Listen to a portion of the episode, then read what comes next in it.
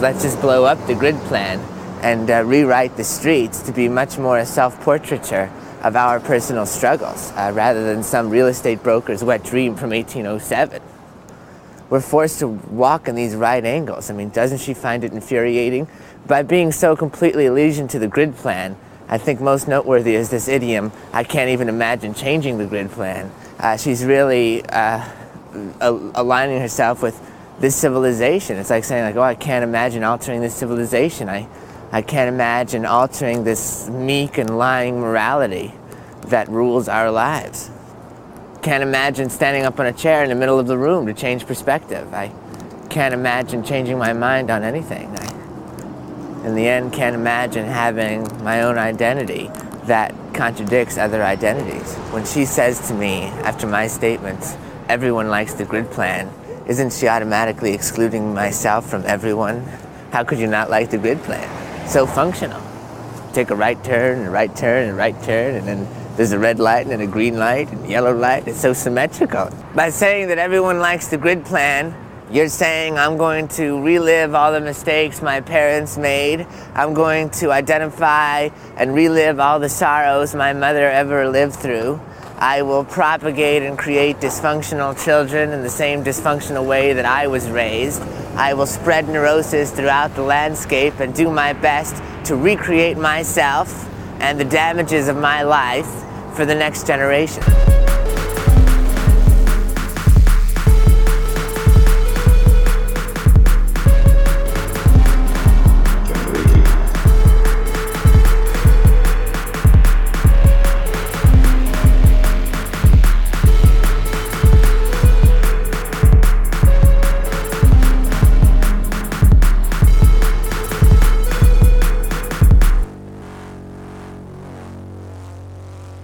Everybody, and welcome to Generation Loss, a show about movies and other things that are also called movies with Bryn and Jeremy.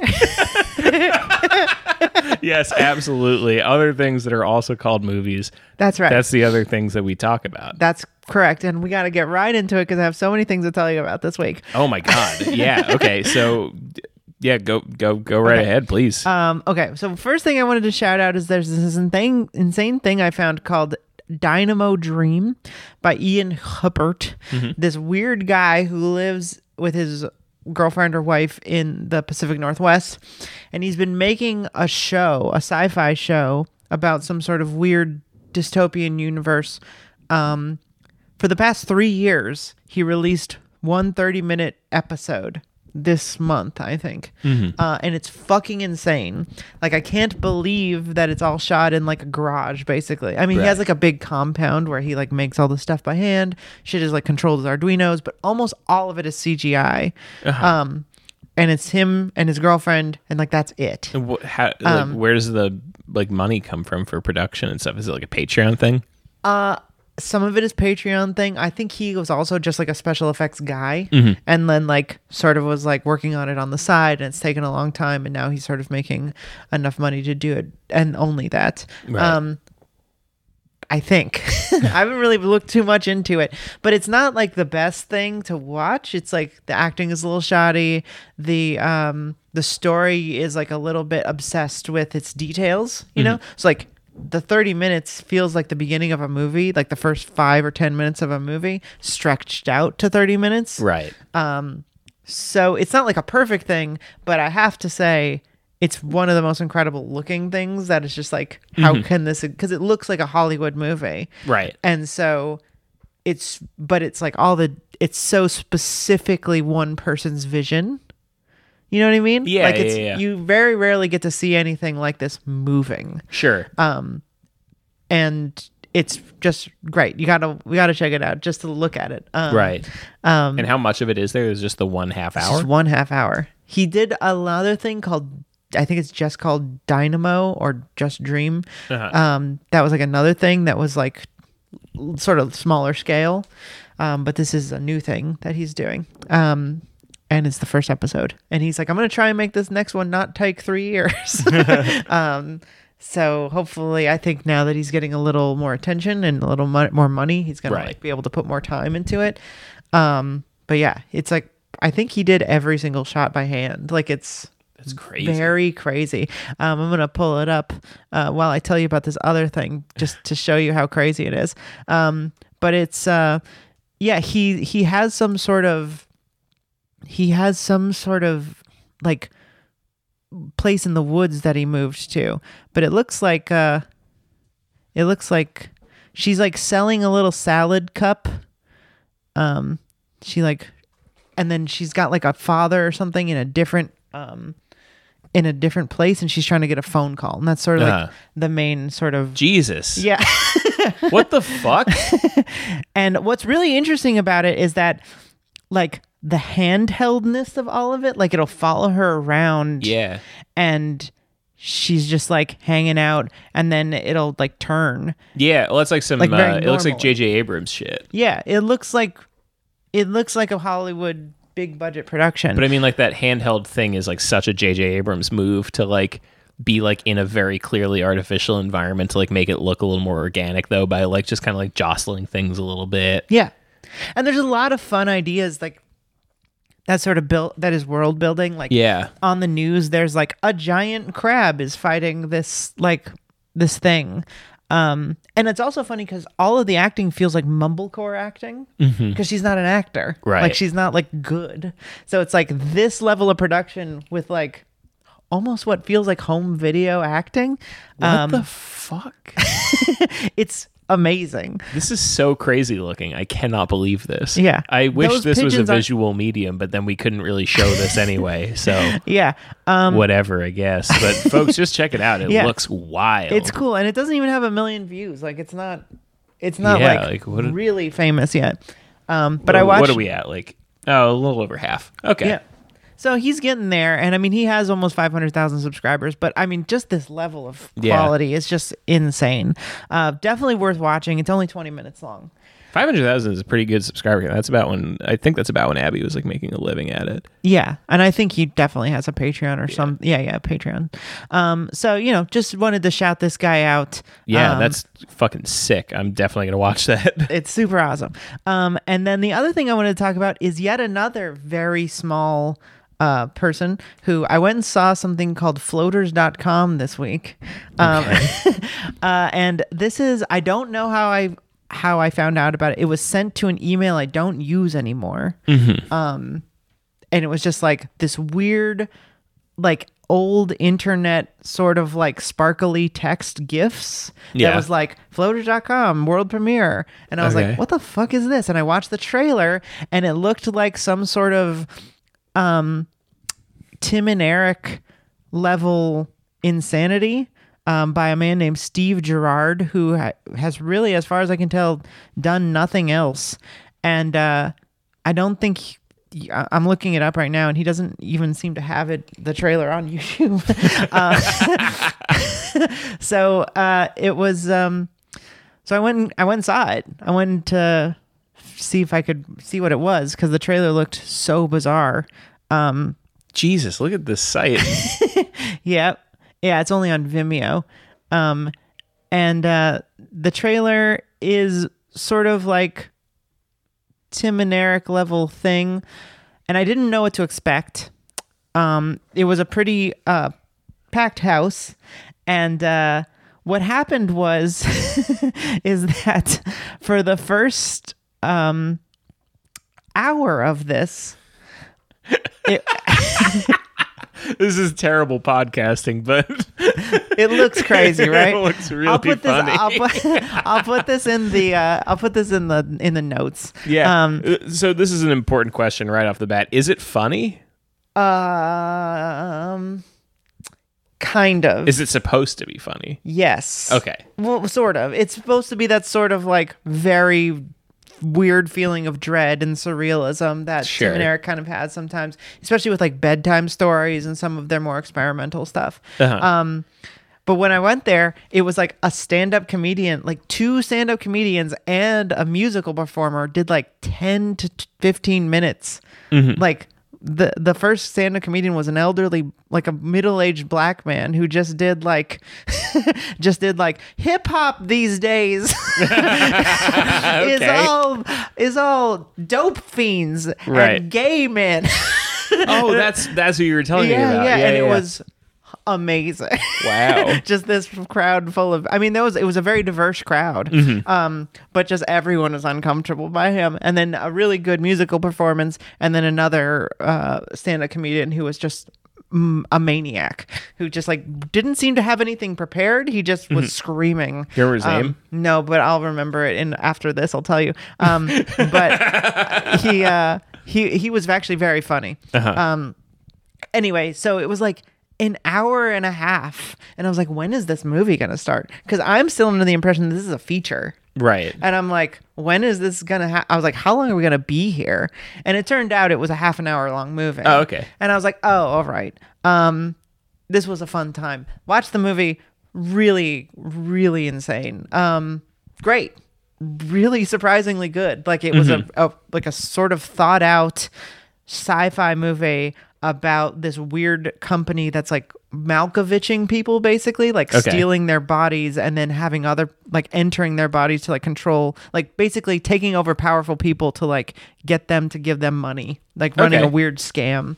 And then it's sort of about these two brothers who are annoying dipshits who work for this company who are basically stealing the discs with the people's bodies on them so they can enter it and have a fun time. Mm-hmm. And then the trouble they get into with the company for doing that. Yeah, that's interesting that it, that's not a part of being John Malkovich. That they never like steal his money.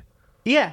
Uh, but it's like it's basically like kind of like a weird website that is uh it, it's basically a phishing website, but it steals your identity literally. Right, right, right. Um, right. um, and it's very strange and it has some funny parts, um, but it's just really impressive. It took them a long time to make, Mm-hmm. um, and it has this very sort of. It's clear like we want to be on Adult Swim, Yeah. and it feels like that, and they should be. Like it's it would if I saw it on Adult Swim, I think everyone would think it was great. Like it's sort of right. It's like one of those things that would be like the Adult Swim infomercials. exactly, but like even at another level than that, like Uh-huh. it like at least as good as the the infomercial of Too many cooks. no the un un Oh, the un. narrated images of a bear or Yeah. whatever. Um, yeah, that level of like insanity and special effects and practical effects, um, cleverness. It was Mm-hmm. good. It was really good. Um, one of those great like I stumbled on a thing in New York City and went to it and had a good time. but Right. it was yeah, yeah. very strange. I didn't know any of these people. Um, some of them were clearly out of their mind. Like literally during the program, of very unstable woman went on stage and started screaming, "Get out!" Like leave and like dancing. but it wasn't a part of the show. I don't think. Yeah. Um, but maybe. I love Um, that. That's like one of my favorite like New York sort of vibes is like when you're around a bunch of people, you're like nobody's stable here. Yeah. Like no. it just like you're the most stable person I'm there. not a normal person, but I'm very normal in this crowd. yeah, like there was a guy who um used to do open mics who called himself um Georgie Porgy. Um, Okay. Like from like the it's like a nursery rhyme or whatever. I don't know what his real name was, but Georgie Porgy was this weird dude who just like he, pie. he would uh, be like fucking he'd be uh, some sort of pills. I don't know what pills some sort of pills. Just Yeah. like slurring his words on stage doing five minutes every time slurring his words. Nothing sounds like anything. It's like it doesn't sound like he's ever saying words but it has the intonation of jokes. Right. and and then every time like yeah like every time he like gets a punchline and then like you know pauses for a laugh nothing comes. And then he like does like the metal horns goes rock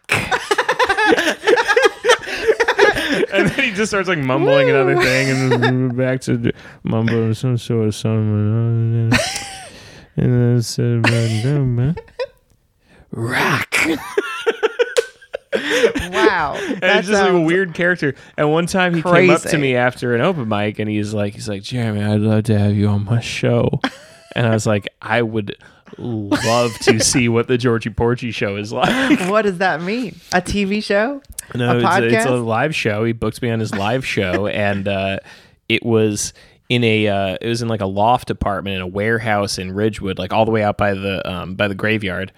Um, like literally the last street before the graveyard, one of those ones that like it's like not even paved.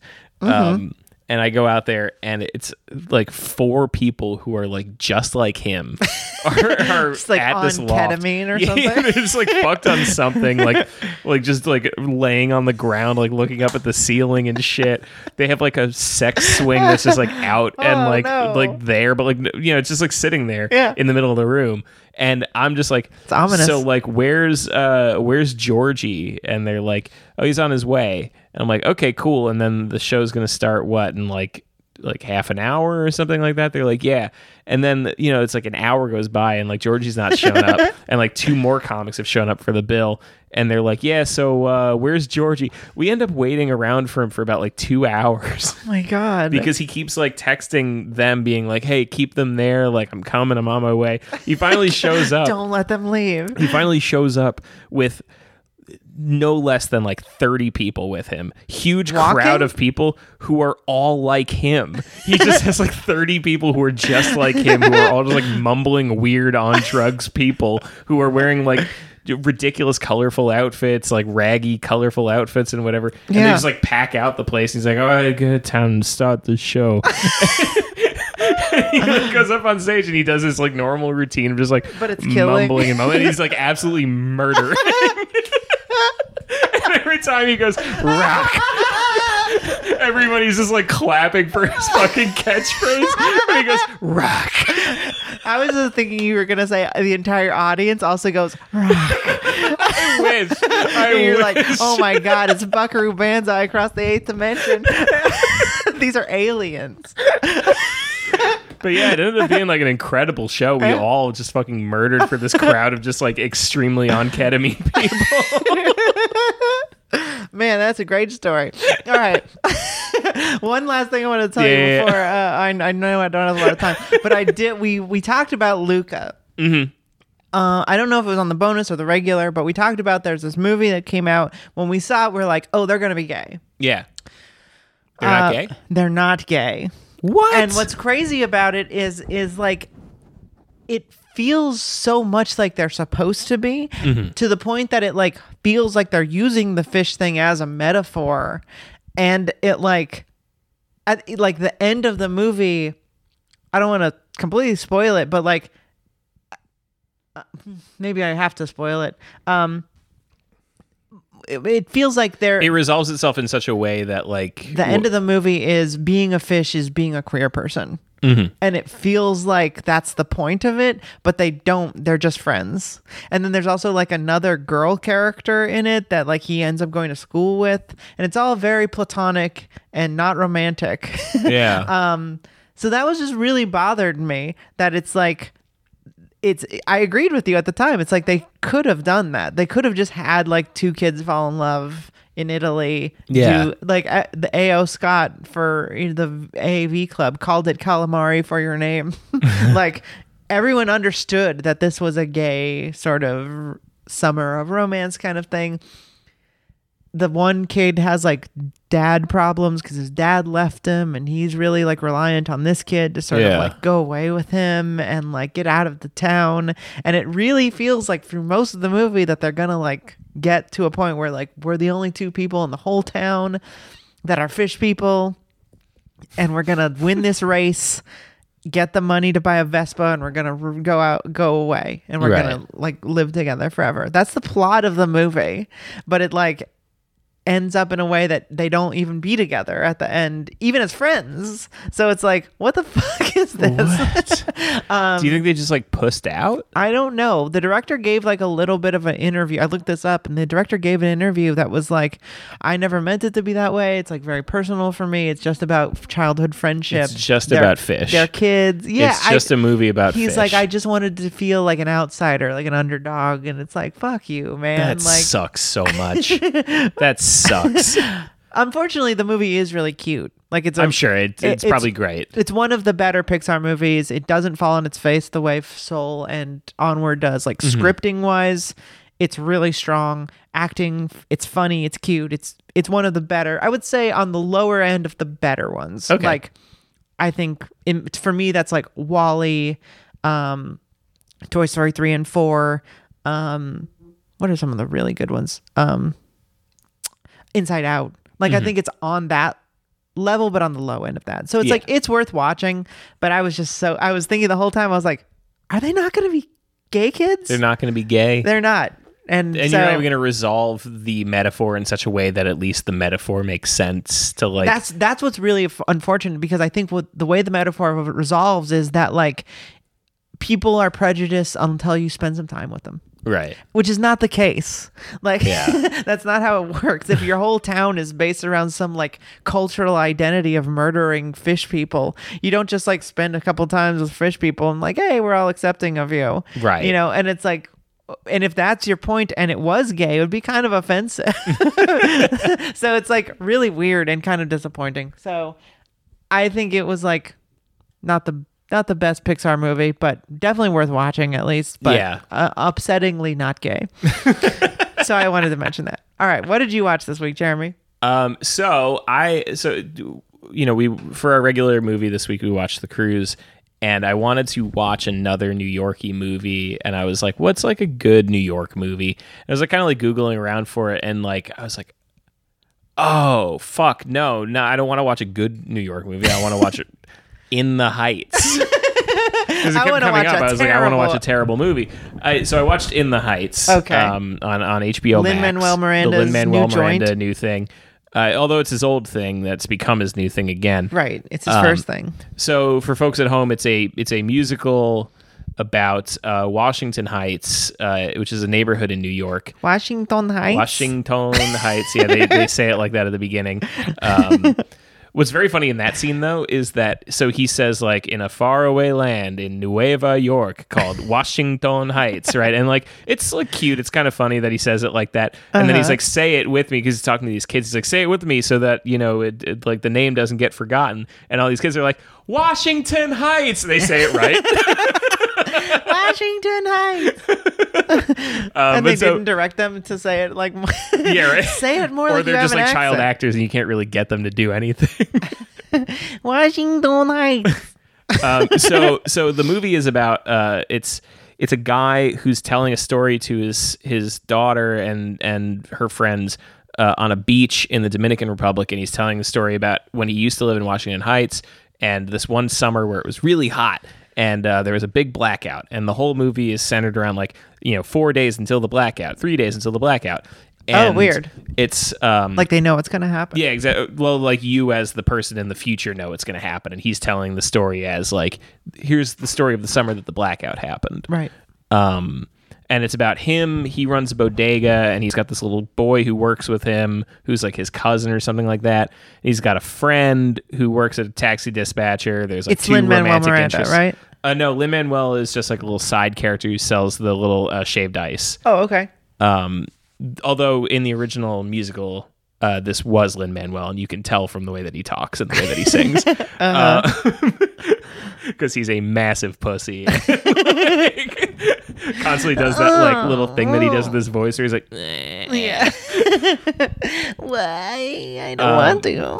so yeah so it's it, there's like some romantic thing happening between like uh the main guy and this girl who wants to be a fashion designer and then there's another thing about this taxi dispatcher guy is dating this girl who went away to Stanford and then she's come back and like her story is that like her dad is like selling off his business to try to like pay for her to go to Stanford and she's like but everybody's racist at Stanford and he's like Uh-huh. he's like I don't really care uh I want you to go to college dad, yeah. yeah and and so I'm going to keep selling off parts of my business so you can keep going to college and she's like Uh-huh. but they're not nice to me and he's like I genuinely don't care and then at the end of it up. she's like she's like oh I realize now that by going to Stanford I can do anti-racism work. And he's like great.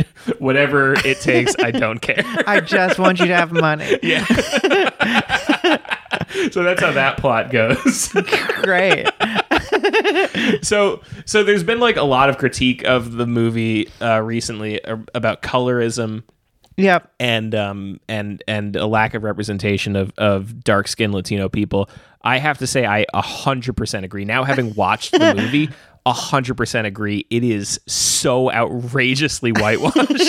like the only dark skinned people are just African American people. There's no dark skinned Latino people. Oh. In the background there are. There's a lot of Sure. background people who are dark skinned Latino. And I actually like decided to look this up because I was so curious. I was looking up all the actors and what their actual national like background is. Um mostly Puerto Ricans. Uh, Right. A couple of Cubans. Isn't it supposed to be all Dominicans though? Uh, no, and this is interesting. So the main character is supposed to be Dominican. He's in the Dominican Republic telling the story. That guy's Puerto Rican. Okay. Looks very Puerto Rican, does not look Dominican at all. The uh, girl who goes to Stanford is Dominican. Her character in the movie, Puerto Rican. What? really bizarre little mismatch I mean, there. if you are Puerto Rican or Dominican, please tell us if those are interchangeable things. Yeah, let us know. Right, write in, write us an email. Are those interchangeable? Does it not matter and there's no cultural difference at all? Because it, in the Heights makes us think that that's the case. Yeah, let, let me know. Is is one of those on the same geographic landmass as Haiti? Uh, just And the other one definitely isn't. definitely not, and kind of its own island altogether. yep. Uh, we don't so know. really bizarre, really bizarre choices on that. But the other thing that's so fascinating to me about this, and I want to say like geographical critique of movies is one of the smallest dick ways that you can possibly critique a movie. I always hate when people are like, "Here's a plot hole." Okay, how did they get from Central Park Oh, to yeah, yeah, Brooklyn yeah. Bridge in like 15 minutes? I hate that sort of shit. Okay. But I cannot tell you how insane this made me. They so there's scenes where somebody will be walking along a street and above them is the subway. Okay. Now, here's here's a little factoid about Washington Heights you may not know. Uh, just guessing from the name, Washington Heights. What do you think? What do you, what do you think Washington Heights is? Is I would guess it's high. Uh, it's pretty high, yeah. and um, trains famously uh, don't do inclines very well. So underground. Usually. underground train. You have you have an underground train in Manhattan. It's certainly not going all the way up to get up to the top of a hill to be an above. There, the, the point the point I'm making is there's no above ground trains in Washington Heights, right? Yeah. Why So- would there be? Why would there be? There aren't. They're absolutely 100% underground for all of Washington Heights. So What about Harlem? uh, there's parts of Harlem where it does go above ground. Okay, that's what I was thinking of. But this movie takes place in Washington Heights, Yeah. and, and and it is about Washington Heights. It's about the neighborhood. They are really, really sincerely talking about it. they show the they show the the above ground train, and I'm like, okay, you know, whatever. It's you've got like a location scouting issue. Like, I'm not gonna like I'm not gonna ding you for it. Whatever. Maybe this scene is in you know Harlem. Maybe they went to the Bronx. Like maybe it's a different place that is happening. They show it a couple more times Okay. and I'm like, all right, so we we've got a little bit of a we've got a little bit of a problem here, but like, I mean, what do what are you gonna do? what are you gonna do? I mean, it's you you got to work where you can work, and in COVID times, whatever. There's a song. There is a song where this girl is like, I hear the train outside my window. what? and like the chorus of it is like, I'm gonna take that elevated train all the way to my dreams or whatever it is. She keeps referencing the elevated train. But there and I'm isn't like, one. I'm like, what the fuck is going on here? And then after that, they keep showing it and they keep showing it. And like they show it next to the buildings Isn't that they it like live on in the and stuff. poster too, like a an above ground subway or MTA train? it's th- this is the thing. The, the there's an old lady character, there's a matriarch character who dies, and in her fucking afterlife scene where she's going to the great beyond, she walks up the stairs onto an elevated train. it's like they're specifically trying to drive me insane. But like, is it? He didn't live there, He right? didn't live there, So- and it's like it's so clear that he just like doesn't know anything about Washington Heights. Why did he write this movie? Why did you write this movie if you don't know anything about the fucking place? And it's like, I really like. I, it, this isn't like this isn't the most important thing in the world, but it's like it's like if you watch Do the Right Thing and they like filmed it in the Upper East Side, Yeah. and you'd be looking at the buildings and you'd be like, This "I'm is- sorry, this is not Bed Stuy." There's not a even certain point at which you have to say, like, "I'm sorry, you're wrong. you're just fucking wrong." I mean, I, I, I, I, I do agree with you that it's like movies are you have to like have a little bit of disbelief. It's it's annoying to be like, oh wow, how'd they get from Brooklyn to Manhattan in the short Yeah. amount of time? Or like they turned a corner and now they're in Brooklyn. I get it's like sometimes it's weird. I live here. It's it's a thing that only I will notice, or only the eight million people who live here would notice, or whatever. Right. But like there is a little bit of like you can't shoot in Jersey. Yeah, You know, like the farther you get from that where it's like oh, they turned the corner and they're clearly in Connecticut or LA or like Right. obviously that would be absurd and you wouldn't like you know. And I think if you're making a movie that's specifically about a neighborhood, That's the thing, right? It's like if, if you are saying like this is a movie name about of this the place, movie. yeah, in the Heights, you're you're not even saying in Washington Heights. You're saying in the Heights. Yeah. You are yourself referencing how high this place is. Ah! why would he do that? Why would you make this movie? oh, and then this is really funny too. Is so the whole narrative device is that it's this dude telling a story to his kids about Washington Heights, and he's on a beach in the Dominican Republic, and the whole time he's saying like. In the movie, he's like, "Man, I'm moving to the DR. I'm fucking done here. I'm done with. I'm done with Washington Heights. I want to get the fuck out of here." And like, revive my dad's old bar in the Dominican Republic and and live in fucking paradise. And you are watching it and you're like, okay, he's in paradise. He's telling did his that. kids the story of getting here and whatever. And then at the end of it, he's like he's like, actually, I'm just kidding. I found my paradise and it's Washington Heights. And then he like zoom out cameraman and it's like, look, uh, I actually redid the bodega to look like a beach. what? and so you're like you're like okay that's cute but then you're like but he's telling his kids the story from that perspective what are his kids just like in on it like it's an illusion that only works for the audience it doesn't make any sense yeah, what does that mean? like in universe he tells the kids like and surprise i didn't move to the dr i've stayed They're in like, washington heights They're like what really we've been in this bodega our we've whole been, lives we've been trapped in this bar or whatever. Oh, and the other geographical thing that really just drove me up a fucking wall is that uh, there's a sequence where uh, the art school, the the fashion school girl, does like a very. This happens in like every type of this movie where like she sees like some splatter paint on like somebody's like doing graffiti and like wipes up the paint with like a bit of like a rag and it's like splatter paint on it. And she's like, wait a second Oh no. like you know exactly what it is. She Yeah. like makes clothes out of like the splatter painty Oh, stuff and whatever. uh, but where that takes place, the fucking Joker stairs. Why? I kind of feel like at this point They're you just fucking with can't you, you yeah. can't you can't film at the Joker stairs. No, you can't film with the Joker stairs. They're the Joker stairs it's not now. even a good first it's not even a good location but it's so specific to that movie yeah, you can't do the Joker stairs anymore. yeah that's also in harlem That's in no, that's in the Bronx.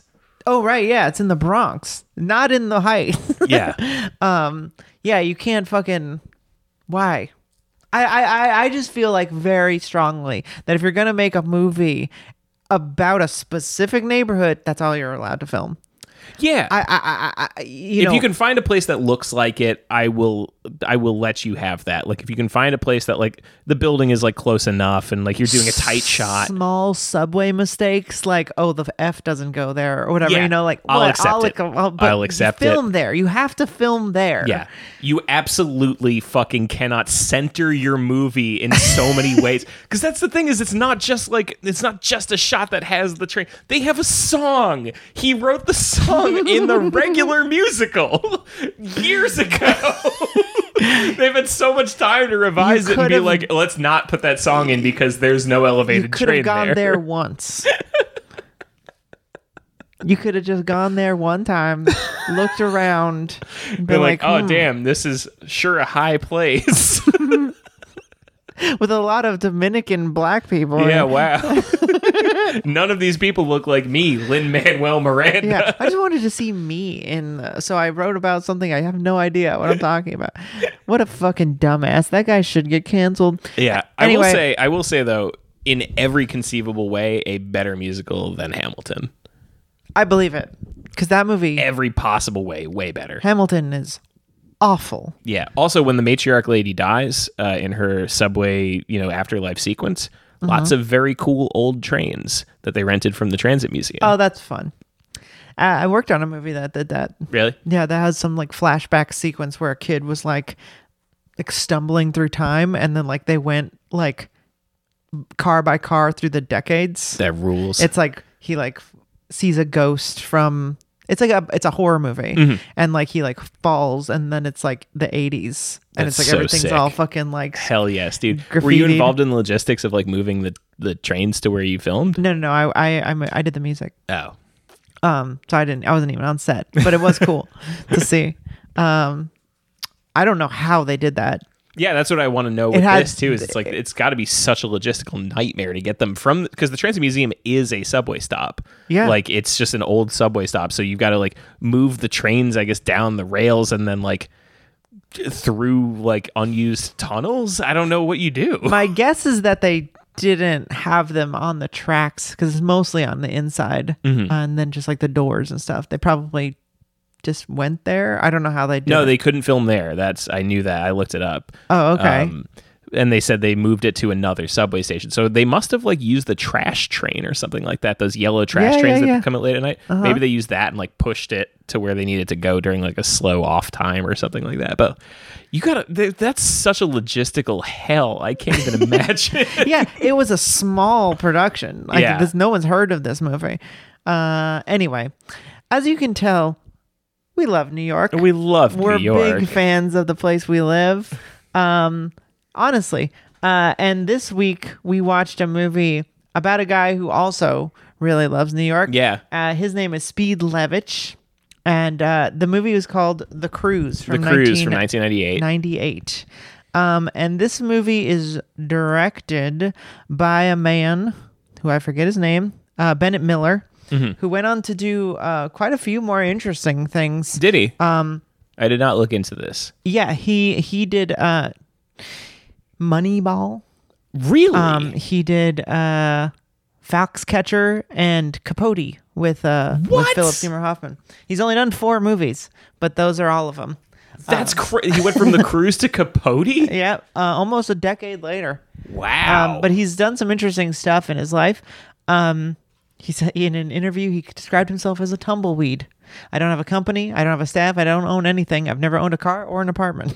wow. uh, so he's a weird guy, and uh, basically at this at some point in the '90s, he met his younger brother, had a friend named Speed Levitch, and he was like, "This guy would make a great subject of a movie." Yeah, it's just like it. You can see in the movie very quickly, like th- there's no narrative, really. There's no like, like he's not in it. Like it's just speed, but you can see so clearly right away, like how this came together. Right? Yeah. It's just like you meet this guy and you're like, I just have to follow you around. Um, so this movie is a documentary in the loosest sense. I think it's not what you think of when you think of a documentary. It is a a character piece. It's so I read. Jeremy sent me a really interesting article, and I feel like we kind of have to start with the history of it a little bit. Yeah. Um, the article was about this movie was sort of one of the first big entries into the digital video um, scene. Yeah. Um, he tried to make this movie. He shot almost 80 hours of footage um, on a different medium, I think with film or something. Yeah, like just with like, Like a real ass oh. film camera, and they said he was like using a um, eight millimeter. like and a he- boom mic, and like doing real setups and stuff. Uh, yeah, and so he just thought it looked, it didn't feel right. It was sort of all bad. He couldn't get a handle on it. And then he heard about a mini DV camera, um, and so he bought one of those. used a lav mic um, to attach to Speed, and then they started sneaking into his job. Yeah. uh, which is something you don't really understand because so the the the premise of the movie or what you sort of are launched into is this guy who's just talking all of the time. Yeah. He's a very high pitched um, Jewish boy whose name is Speed, and he is a yeah, you instantly know why he's called Speed. yeah, because he will not stop talking. Um, and he, um, he's a bus tour guide. He's a tour guide of a bus tour. Um, and that's his job. Um, and in a in a in a different documentary, you might have a a narrator or an interview with the the bus depot guy. Yeah, that's what you would that's what you would expect is is a guy being like, "Yeah, Speed, he like he came in here and like at first we were like, "Man, this guy's annoying." But then like the tourists, they love him, you Yeah. know, and like he started to gain a cult following and whatever and like That's not that's explained. that's not only is that not explained, that's not the case. Like I don't one know of what the, the case most is. one of the most fascinating things about this movie to me is like how like whimsical and poetic and like huge his ideas are and he's constantly just like musing these like uh, these ridiculously beautiful things that he'll say and then like the camera will pan over to the tourists on the bus and they could not care any less like nobody's paying attention to him they're like not even looking at it yeah, they probably don't speak English. Yeah. like he's just like watch he's like so that's one of the things that you you were saying like the director isn't in the movie Yeah. and i I, he's not literally in the movie, but his presence is the only thing you have besides Steve or Speed, excuse me. um, and one of the things that happens a lot in this movie is Speed will say something or be acting a little too over the top, and the camera will pan to like someone walking by, just like to remind you that we're in New York City and people are watching this happen. Yeah. this isn't a little room you're in with him, and it's it is intimate, but it's like this is a crazy person. yes the best one of those to me is when he's talking about um, terracotta Yeah. and he's like showing you this one building where he's just like he's like it's it's the phallic beauty of the building and like it's like and it's like the thrusting of sex and like oh yeah, he's just moaning. and he's just like moaning and like he's like, pointing to like this one woman statue he's like yeah, uh, and then like he just like the camera just like like walks away from him to just show people walking past him as he's like very unceremoniously like looking up just going uh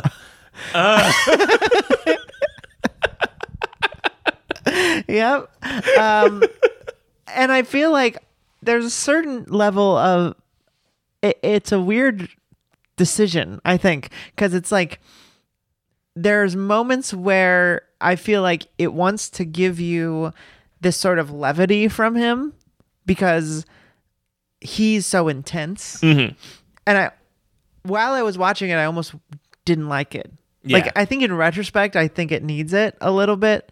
Um, but at the moment, I was just like, "You're taking me out of the moment with speed." Right. Like I'm enjoying him talking. I yeah you're in the cruise yeah, yeah. I don't need to see people thinking he's weird because they're not really. They're just passing by. Right. He's not a crazy person. He's just an artsy guy. Yeah. Who like thinks a lot and has a specific philosophy on life. Um, and I didn't love that part. So anyway, the very ba- broad strokes of the movie is that you sort of learn that he's a bus tour guide, um, and that's what he does for a living. He thinks it's really important. Um, he doesn't like that he has to work for a living, um, and he doesn't have his own house. He's couch surfing. yeah Um, and that's sort of mostly what you learn about him. yeah he's got like a fraught relationship with his parents it seems like his Um, grandparents. his He grandparents doesn't too ever. Does he he, even- references his parents in that in the Brooklyn Bridge uh, monologue at the end. Okay. because he has that whole thing about how like he, what is it? It's like uh, when he was born from his mother and like like a piece of him was Oh, left yeah, yeah. inside, and every time you menstruate, don't you see that that's my blood? That's Uh-huh. my blood that you're bleeding out. yeah, my least favorite part of the movie. Uh, uh, um, yeah, he he definitely has like a weird relationship with his parents, which I mean I understand. At the you know he seems like someone who wouldn't you know Yeah, he certainly seems like somebody who's disappointing his parents. Yeah, I could say that with certainty. yeah um and he is sort of just it's a movie that sort of follows him around and just what is his life like um and that's about all there is to it Yeah. um so i guess this is a jeremy pick and i want to know what do you think about this movie and what why did you pick it Well, I love this movie. I've always loved it. Um, I'm a big fan of of the city. I'm a big fan of him. I love listening to him talk. I've like watched his TV show before. Um, I've like listened to other things. Like I've he does. There's a couple videos of his tours. I've like watched those before. I've just always been a big fan of listening to him talk. But specifically, I wanted to watch this now. I and it's funny because I picked this a while ago, but I was like, Yeah. this is about when COVID's gonna be over. and I was like, this will be a really nice like New York movie oh, to Oh, like man. get us like excited to be like back out in the world. absolutely Because he's got such a fucking like joie de vivre, you know, and like Sure. There's nothing really there's that phrase that makes you want to like get out and see the city again more than like hearing Speed just be like like the slut, the Chrysler building. yeah. A vulgar voluptuousness. But yeah, the best line though is the when he's when he's showing you the Chrysler building and like he says something like um like critics at the time called it uh like a obsequious uh uh, uh opulence for opulence's sake. Opulence's sake in the sunlight Yeah. and then like it ca- pans back to him and he's like the sun another feature of new york to your upper left and like you hear one person laugh Yeah, I do like the I do like the sort of ah, just how no one cares about Yeah. what he's doing. that's the thing is it's like that's one of my favorite things about this movie and something that i keep returning to every time i watch it is like there's something so interesting as a new yorker to the idea of like speed as this like singular like thing that's ha- like he, like it so often feels this way in New York. Even if you're not like this poetic, musing, you know, fascinating character, it's so often that you feel like you're just this like lone wolf, just like being surrounded by indifference and like people who just like don't give a shit about you and like no matter like it's the, he has a quote where he's it's like Audrey Hepburn or somebody like that who says like I moved to New York because it's the only place I can be alone. Yeah, yeah. And like this is the loneliest movie to me. like to have this like No fascinating guy who just nobody even looks at. he doesn't even have friends in this movie. I'm Yeah. sure he does because he's friends with the brother of the director. And he's the guy whose couch he's staying on and whatever. And like, right, but it doesn't seem like he has any friends. Yeah. He mentions like talking to a woman. Um, oh yeah, he. You also find out he's not gay. He's not gay. Uh, he, he has wants a to fuck women. Very uh, gay sounding voice, which I was very surprised to learn that he's not gay. Um, and his whole vibe, besides like the over poeticness, reminds me a lot of uh, Brace Belden. like just sort of this very like intense, Yeah. uh, someone who has a lot of opinions, and then you're like. Oh, you're also like a ladies' man or something, or you want to Yeah. like appear to be. Um, yeah, uh, a really interesting, very specific type of character. But I feel um, my experience with this movie. So I'd seen Waking Life, um, and I'd always been drawn to wake that his moment in Waking Life. Yeah. Um, not least of which is because I've always had you know the stereotypical love affair with New York City. sure. Um, and it's all ab- he's talking about that uh, as he's wanted to do. um, but I uh, I feel something of a kinship with him as a sort of ugly nerd with adult acne who really cares about Right. you know uh, the city. And I feel like I mean, I don't think I've ever talked to you about this, but like when I first moved here, I thought I invented urban exploring. like like I would walk around by myself and just like test doors, you know? Right. Like and I'd go to like anywhere. I'd go to like Queens and just like anything that looked like a door that wasn't someone's house, I would just like walk into it. Um I found abandoned underground churches. I found like a StarCraft Korean like um team's like workout shop where it was just like hundreds of Korean kids playing StarCraft underground. Um, and I like I just explored the city like as much as I could. Yeah. Um, for years I would do this. Um, not recording it, not making a product, just because it was like what I wanted to do. right. Um, and also I didn't know very many people yet. Um, so it really felt so relatable to me Mhm. that he was just like obsessed with learning um about it. And I yeah, think he's. I feel like he's a little Manhattan centric for me. he does walk across the Brooklyn Bridge uh, like every day, right? Yeah. Um, doesn't explore Brooklyn in the movie, Right. but I don't know. I, I, I mean, in this movie, yes. yeah. Uh, he seems to be very, and also one of the things I would criticize about his focus is on the ruling class, celebrity, people who were great and remembered um, through history, rather than like the sort of like intricacies of the systems, Right. Which is what I've always been more interested in. Although he does like, but he uh, gets yeah, there say, something interesting about him is how rooted in politics a lot of it ends up being. Yeah, He's like, no, he is frequently talking about capitalism. He's frequent like he in his like musings about like the different people who lived in Greenwich Village. Like he references like several communist things. Mm-hmm. Like Yeah, he really early on sort of talks about like how he doesn't think like working for a living is a real thing. Mm-hmm. And it this is the thing is it felt like listening to myself my inner monologue 10 years ago. Mm-hmm. Like reading Buckminster Fuller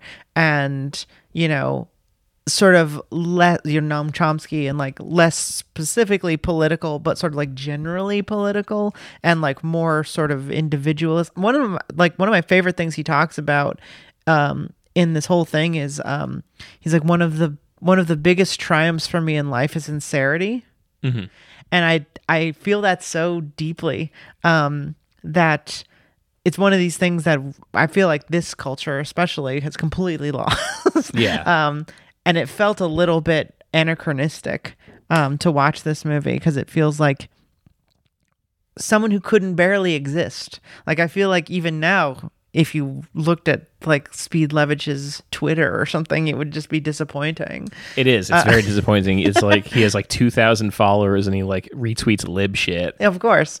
and that's the thing. I mean, that's what sincere people do if they don't like intentionally educate themselves. Right.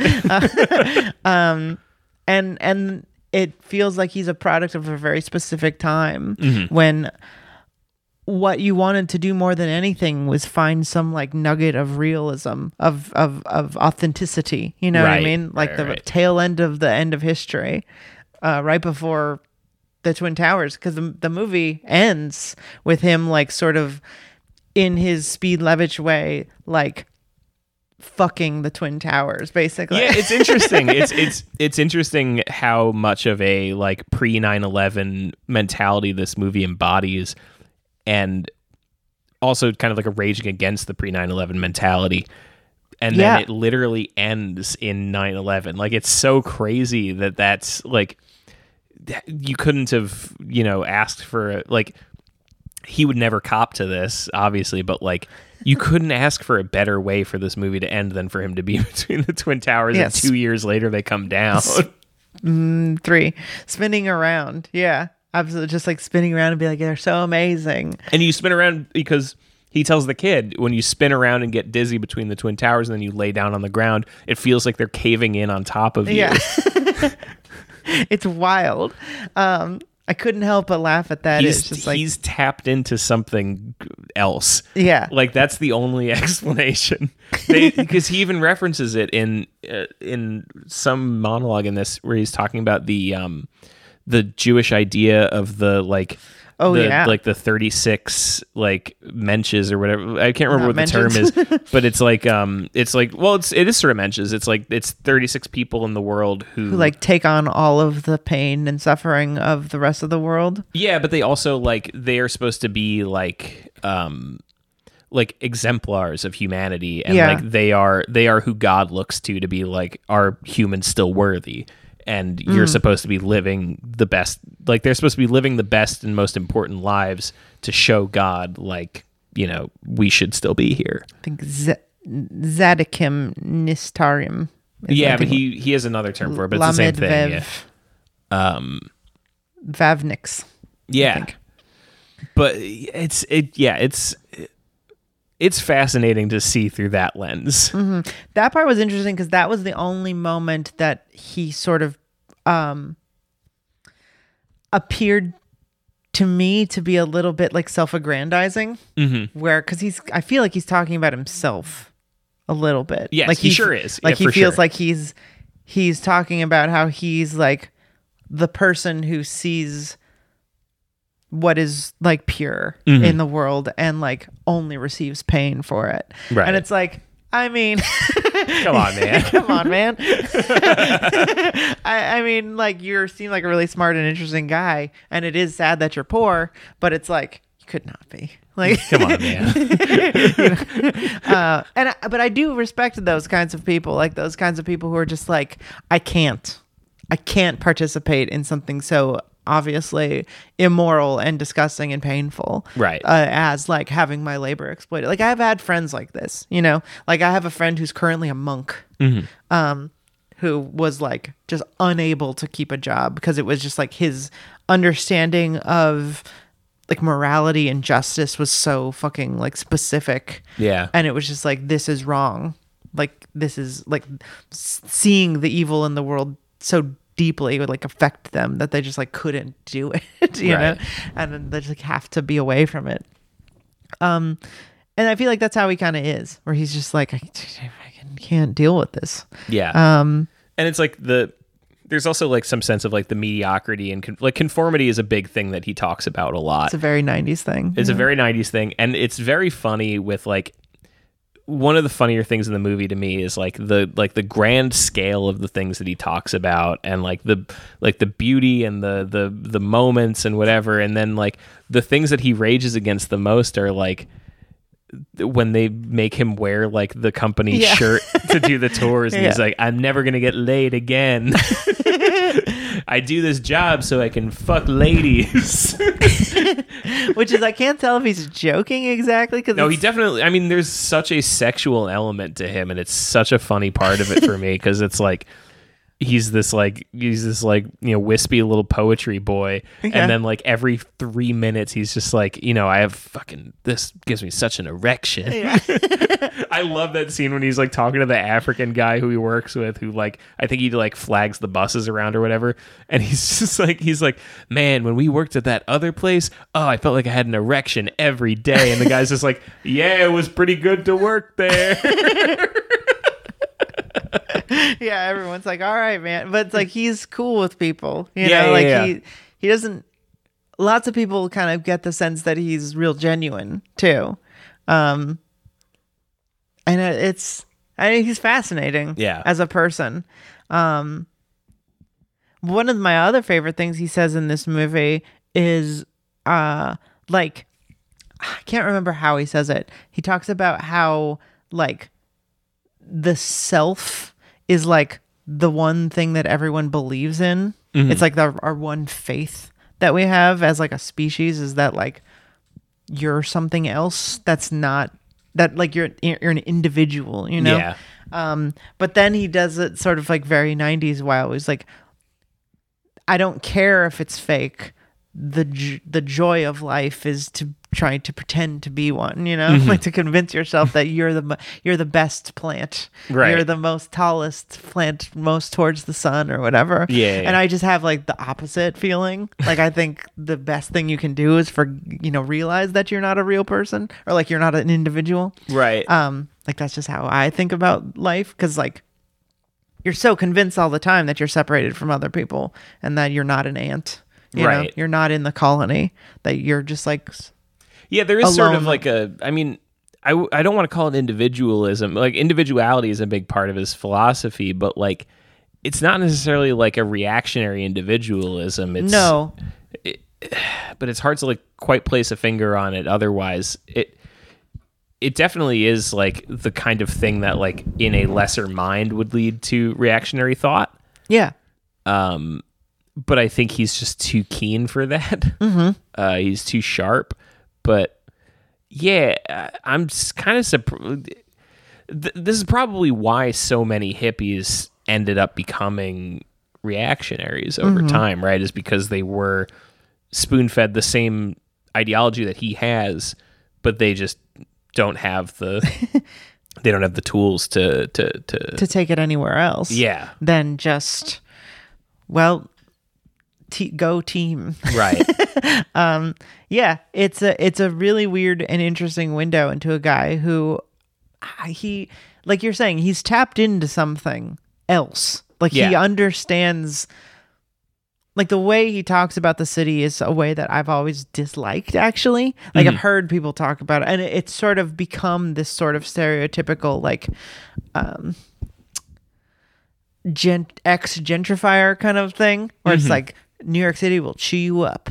Like it's Yeah, a yeah, it's yeah. a machine, man, and it's Oh, like sure, yeah, it's a it, it's a it's a garbage disposal, and you'll you know you'll get fucked up, and like I, this sort of like it's this organism, it's this big like thing, and for me the thing about New York is that it's the only it's one of the only places in America that is like a real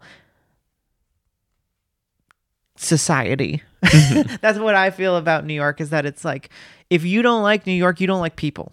right That's how I feel. It's just like this is a place that's teeming with humanity in its horrificness and its joyousness and mm-hmm. jubilance and violence. And it's like if you don't like that, it's because you hate the society you're in. But the the chew up and spit out thing is like so much more about like the like the speed of things here, the relentlessness of things here, that sort of like that that constant wave of indifference that we were talking about. Mm-hmm. Like it it definitely like it has an effect on people and It has an effect to on not to add to that also that like it's a very expensive place to live and it Sure. keeps getting more expensive and it's like i kind of thought during that monologue that that's kind of something he was referencing is like you know he's like and i had to leave for a little bit and i got to come back and like Mm. crawled my way back onto the island and you're like yeah you probably just like ran out of money Yeah. would be my guess because you work for 200 bucks a week right and that's like sort of the the thing that is difficult about new york city is that this is what i mean is it's the pinnacle of everything that america is Right. which is that means it's like the highest concentration of like indifference capitalism but it's also like the highest concentration of people who are just down to hang out and collaborate and like mm-hmm. build stuff with you or whatever within like or just kind- talk your ear off or, or Anything. You can, like take like- you for a weird ride anything that's in the rest of the country is here. And people are like, what about farms? Like, there's farms here. Yeah. there's, there's all kinds of stuff here. Um, even like weird gun Republicans in Staten Island or whatever. You know, like it's it's this weird microcosm of the rest of the country. Um, and I think that I don't I think that what we're looking at and what we're talking about isn't some other. And that was my the only thing that I really take issue with him is like whole thing is that it's like New York isn't a separate beast. It's just what happens when people are together, you know? yeah um, But I, it, it feels like it. It feels that's that's that's what non-individualism is is that you realizing that you're a part of this other thing. Mm-hmm. Um because humanity is like this weird hive of like Yeah. bristling But I guess shit. it's like that sort of like tapped into the other side thing with him where it's like he is kind of this like like Poseidon like wielding New York. Yeah, like you he, know, like he he's thinks of himself like riding it like a bronco. Exactly. Yeah, yeah, yeah. Like he's able to like bend it to his will and like Yeah. make it do the things he wants it to do and whatever. And like And sometimes he can't and like It's a way that of dealing with the sort of the reality of of a huge monolithic group of other people Mm-hmm. is to imagine it as a single entity that you can worship. yeah. like New York becomes his god, um, which is insane and amazing. uh, it's really interesting. Yeah. Um, I guess we're we're going over, um, but it's a it's a fantastic little movie. Yeah. Um, that I, I nice and short too. it's a little 104 minutes, I think. Yeah. Uh, uh, but I think um, if there's one thing it really does, it makes me want to really appreciate where I live, Mhm. which was very hard during the pandemic because you can What- only see your rooms. I think I think I wasn't here for 9/11 um but I feel like the pandemic was the opposite. Like what I assume with 9/11 is that it was like there was this cultural shift, but like if anything New Yorkers kind of came together um and like helped each other. That's at least the narrative Yeah. um and there was either not either nothing happened to you and you're sort of just like well that sucks and like there was this weird thing that like culturally happened Right. but the covid pandemic felt like new york shut off Mhm. like you couldn't experience the sort of you know staggering awe of the god that the pulsing mass of people was because everyone just like went away yeah. uh, and that felt weirder than I think it's ever felt. the way that it's it's opposite is is that like what happened on 9-11 was like the unique thing that everybody remembers is that everybody was outside mm-hmm. everybody was outside. Everybody was on their roofs. Everybody was in the streets. Whatever view you could get of the smoke like that's where everybody was that day. And then covid it's the opposite. It's everybody's inside. Nobody sees each other. So like Yeah. it it yeah it very much has like the opposite impact on people where like I think people are like sick of New York now. Because that's the other thing is after 9 11, it's like America is New Yorkers now. You know, we all love New York. And then, like, you know, all that goodwill is like completely gone. And now after COVID, everybody's just like, New York is just going to make it a New York thing, aren't they? It's going to be COVID will only happen in New York. That's right. It But did. that is absolutely right. That's it true. only happened here. it only happened here, and I mean, I don't know if that's not true. Like, it definitely happened the worst It here because happened- we had the worst governor. well, it also like has a different type of effect here because we aren't in cars. Mm-hmm. We aren't like already in our house in like suburbs all the time. right, we're all stacked into gigantic buildings. Yeah. And we usually see each other all of the time, whether it's block parties or shows, you know, big, Yeah. huge, um, whatever. Um, and then it just went away. And it was very bad for me personally. Um, and I'm very glad it's over here. Um, And it's over. it's over. It's over, and it was a over. hoax made by the Chinese. it was a plan. It was a pandemic. They made it. Yeah. Sh- It it leaked from their lab, and they made it up Chinese American partnership. to make uh, it up and make it also up leak it from leak a lab. and- because yeah. they eat Wolverine soup. We agree with Jon Stewart. it's so funny like the more you like the the more time goes on it's very funny to see like the various ways in which republicans have like adjusted the conspiracy that they believe to have happened like they've they've run every single play on this it's so ridiculous It doesn't make any sense. I don't even know what the I don't even know what the narrative is. It's it a terrible was, it was a disgusting wet market in China, and Yeah. like the problem is that Chinese people eat Wolverine soup, and are disgusting. and they're disgusting. And then it was a lab leak, no, no, no. And then it was it doesn't exist. No, no, no. Then it was a lab leak. Then it didn't exist. Okay. Then it was planned. Then it didn't exist again. Oh yeah. Then it was just like the flu. It's not even that big a deal. it clearly exists, but don't worry Yeah. about it. Then it didn't exist again. now we're back to it was leak. leak. It's so fucking stupid. um, There's like no integrity at all. But I can't get anything done anymore. like I don't want to be here. Yeah. Like I don't want to be in my basement. I don't want to be in my house. I constantly just want to be getting fucking shit faced Yeah. at a bar, surrounded by as many bodies as possible. I want to be at the beach. I want to be in the park. You know, like yeah. I want to breathing be in in people's faces. Yeah, I want to like I I've I have been just like walking to different neighborhoods and Mm-hmm. stuff, and just like last week I was like in Manhattan. I was just, I'm gonna just stay here. I just like sat in Manhattan, and, like walked around for like hours Nice. with no direction, uh, and it was great to finally do what I came here to do, which is just Mm-hmm. enjoy it. Um, so thanks, Speed, for making me feel very nice about living here again. Yeah. Um, we should fucking it is we should hit him up. We should yeah, he's. We have more followers around. yeah. we definitely we definitely have more followers than Speed, him. come on the show.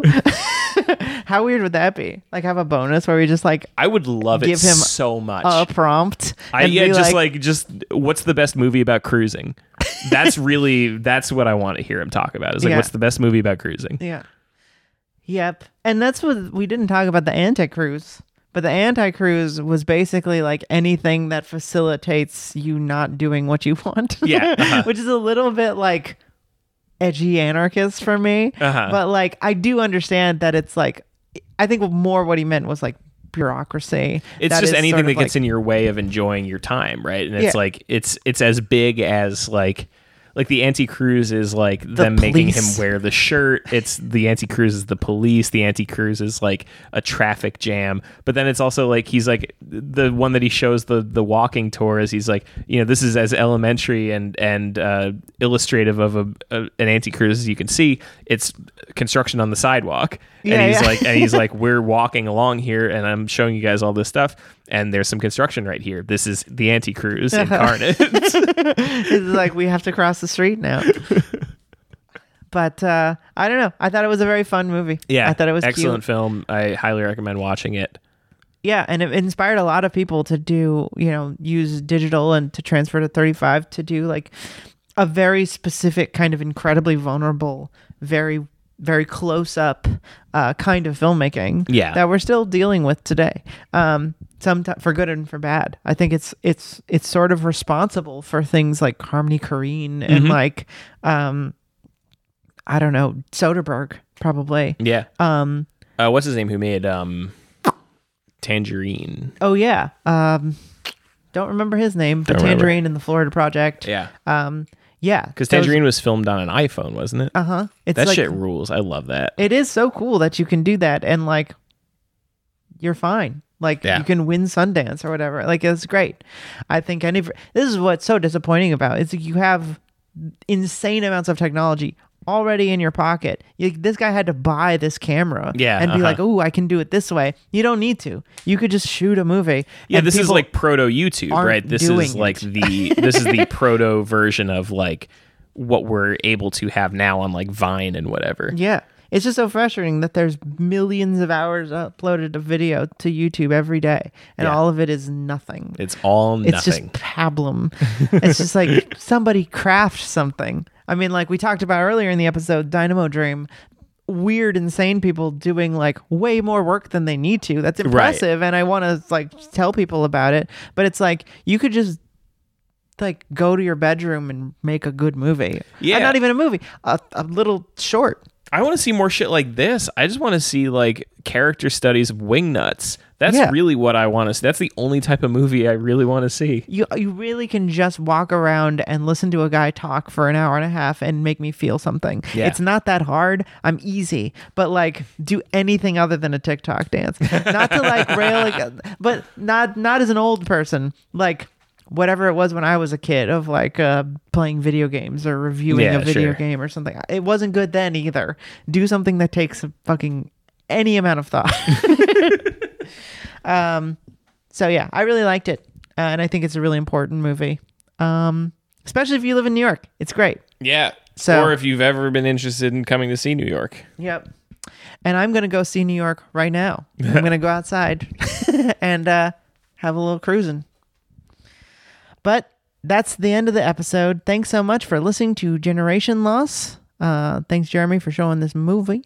If you'd like to hear more of our podcast, please go to gen- uh, patreon.com slash generation loss.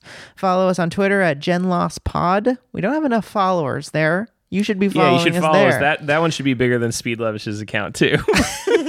yeah, at least. um, no diss speed, please come on the show. Um, you can follow me at Kinematography, Jeremy at Jeremy Thunder. Follow his YouTube channel at Jeremy Thunder. Um, you can listen to my other show, bb Lettuce. Um, and uh, yeah, we'll see you in the Discord. see you in the Discord. Goodbye.